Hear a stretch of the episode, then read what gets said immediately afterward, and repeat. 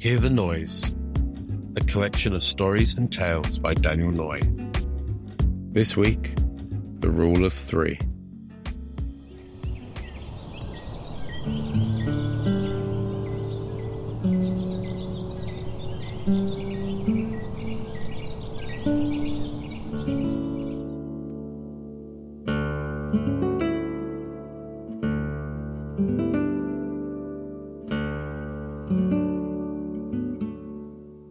I saw him that morning, and my, did he look amazing.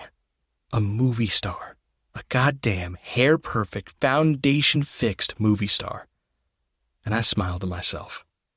He lay perfectly still, almost upright and fast asleep. An angel at rest. I rose quietly and made a coffee. Black, strong, not too hot, not too cold. I could see him from the kitchen. I stirred the sugar and watched him turn. He was perfect in every way, bar a small mole above his. Well, he was marked. But I forgave him. I only had his parents to blame for the mole, but the rest of him, I only had them to thank. I stirred the coffee, circling, turning back, and I remembered his hands his smooth hands, the hands of a man who has never worked a day in his life, or if he did, it was in a moisturizing cream factory. I touched my face. I touched my face and felt my raw skin. I still feel his strong jaw against mine, his supple lips, his harsh stubble. And I smile. God, do I smile. How was I even in this position? I'm told that my expectations are too high, but I want meaning, and you can't sell yourself short in this world. I may not be the catch of the day, but you're not going to throw me back into the sea either. I know my worth. And that night, it felt worth the risk. Nobody likes dating. If they say they do, they're either lying or the other person picked up the check. It's just too much pressure.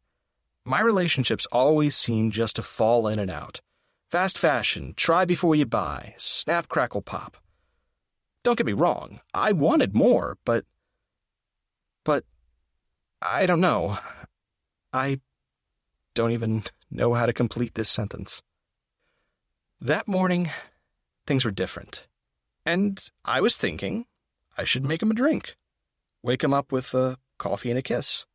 A coffee and a touch coffee, and a good old fashioned morning pep talk. He looked so peaceful. Surely I couldn't wake him. He seemed so holy.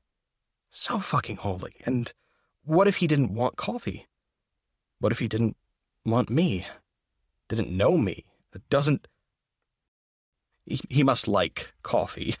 Why have coffee if he doesn't drink it? That's what I was thinking. I looked at him tucked up in perfection, and what if it was not so perfect? What if he sees me, hears me, asks me to leave, it being for the best?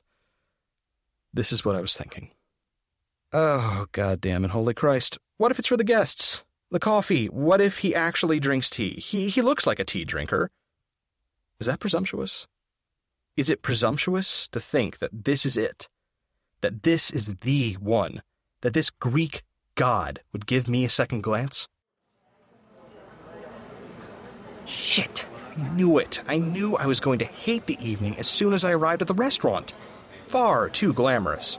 Don't get me wrong, there is a time and a place for a separate water menu, but this was too much.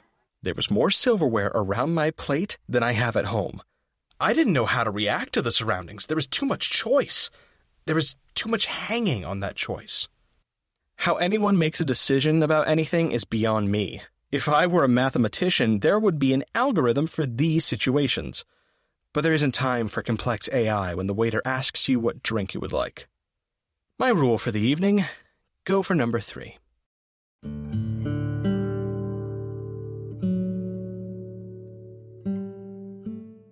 He knew what he wanted. Last night he definitely knew, and boy was it good just right. Every moment, every thought was just right. Organic. Not trees or vegan cupcakes. It was a spiritual perfection. orchestrated lust, architectural passion.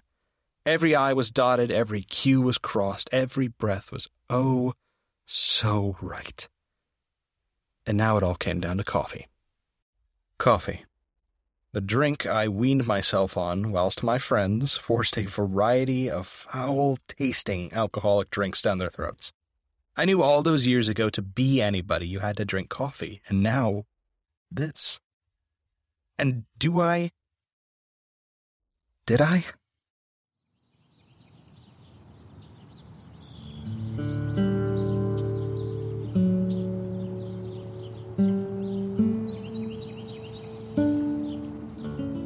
I once asked my father for advice. Just the once. We were fishing. The sunset cast a haunting orange hue across the bay. Can you see it? I can as well. Though we never actually went fishing, my imagination tells me this is what fathers and sons are meant to do. It creates a pleasant scene in my mind. I think you'll agree. It gives the memory the nuance my teenage self largely lacked. When and where he actually shared these wise words is, in truth, lost to me. But the words remain, and they have empowered me to survive in this world. They are imprinted in my DNA. Just pick the third one down, son. His fatherly advice on how to select a wine from the menu. No need to hesitate. It will be affordable, not unpleasant, and you will seem decisive. The real trick is to actually say the name of the wine, pronounce it perfectly looking at the waiter and then saying, uh, This one, please, or trying to incomprehensibly mismumble foreign words. Can I have the Zinfandeli? Or do you have the Musca? May do for some people, but to seem decisive, you should actually know what you're talking about.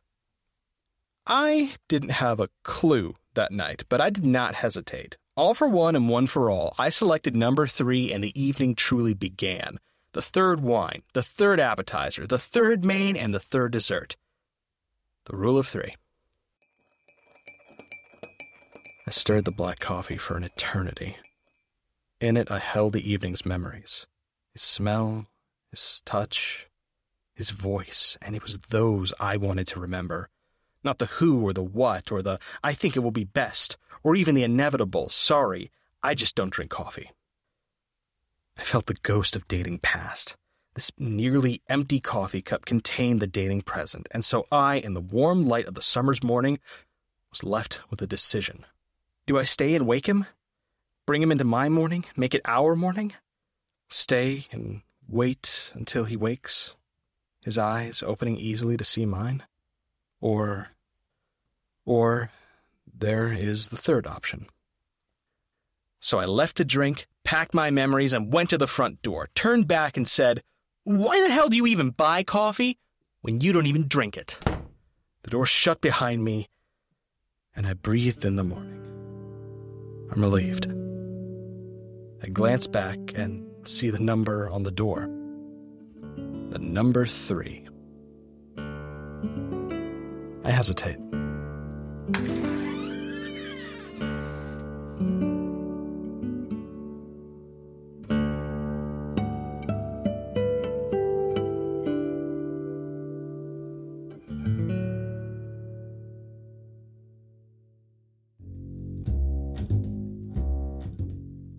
Rule of Three. Performed by Noah Holowasko. Written and produced by Daniel Noy.